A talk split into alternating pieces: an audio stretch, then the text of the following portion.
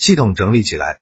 我花了很多时间精力去做这件事，开了一个微信公众号，计划更新一千个口才情商技巧，非常值得反复阅读。现在已经更新一百多条了，名字就叫《说话细节》。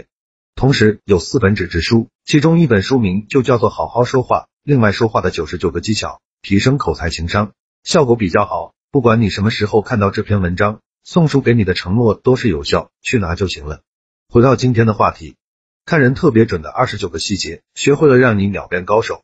一，你送他一颗糖，他立马还给你一颗枣的人可以合作，但不适合做朋友。二，嘴巴太快的人往往没有什么城府，嘴巴太甜的人不可以深交。三，话少的人往往是两个极端，要么真的简单，要么深不可测。四，性格写在脸上的人，人品都不会太差，而能够控制情绪的人都不是一般人。五，开口就说我有个朋友。他怎么怎么样很厉害的，这种人往往单纯，也没什么真本事。六，不喜欢麻烦别人的人，通常也不喜欢被别人麻烦，而一个不懂拒绝的人，也是一个不懂应酬的人。七，与级别地位高的人说话，听他说话，不要听表面，他们说话一般都不直接，总有言外之意。八，一点小事就抱怨的人，也就只能做一点小事。九，有大才能和高潜力的人，一般看起来都不太合群。十，人前动的厉害的人。往往没有什么真本事，人前废话不多，眼神犀利的人往往是个狠角色。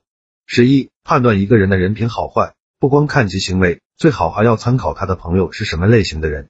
十二，当众赞美你的人，不一定是真的为你好，但是私下给你建议的人往往最真诚。十三，跟你说别人坏话的人，一定也会跟别人在背后说你的坏话。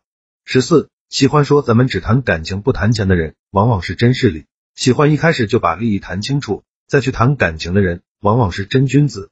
十五，一个人的朋友圈不能代表这个人的样子，只能代表他要成为的样子。十六，能在一定位置上的人，一定有他的过人之处，不管你多么讨厌他。十七，能够在一段感情失败后很快走出来的人，要么没有真心付出，要么理性的可怕。十八，如果你发现一个人可以做到特别潇洒，不合群，那这个人多半是个老江湖。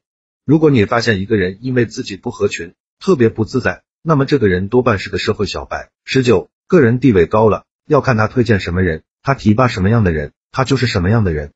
二十，越是做事小心翼翼，他越容易得罪人，反而你霸气点，谁都会给你留三分薄面。二十一，善于巴结讨好别人的人，最好不要与他深交，否则必受其累。二十二，看起来一本正经，不苟言笑，斯斯文文的人，那这个人极有可能闷骚。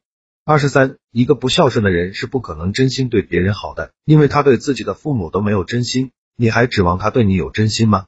二十四，想知道一个人的品行如何，可以观察一下他培养出来的孩子是什么样子的。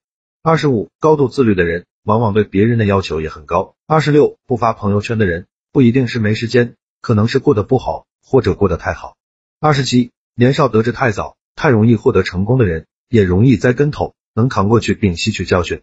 那成就会更大，否则就容易掉入深渊。二十八，不管是面对恭维还是面对羞辱，都能做到不动声色的人，肯定是城府很深的狠角色。千万别得罪这种人，否则下场会很惨。二十九，待人不卑不亢，对待有权有势的人不低三下四，对待落魄之人不傲慢欺凌，这样的人值得深交。关注我，让一千个职场技巧陪伴你成长。感兴趣的话，还可以去我公众号说话细节。学习一千多句社交话术，免费领一本书。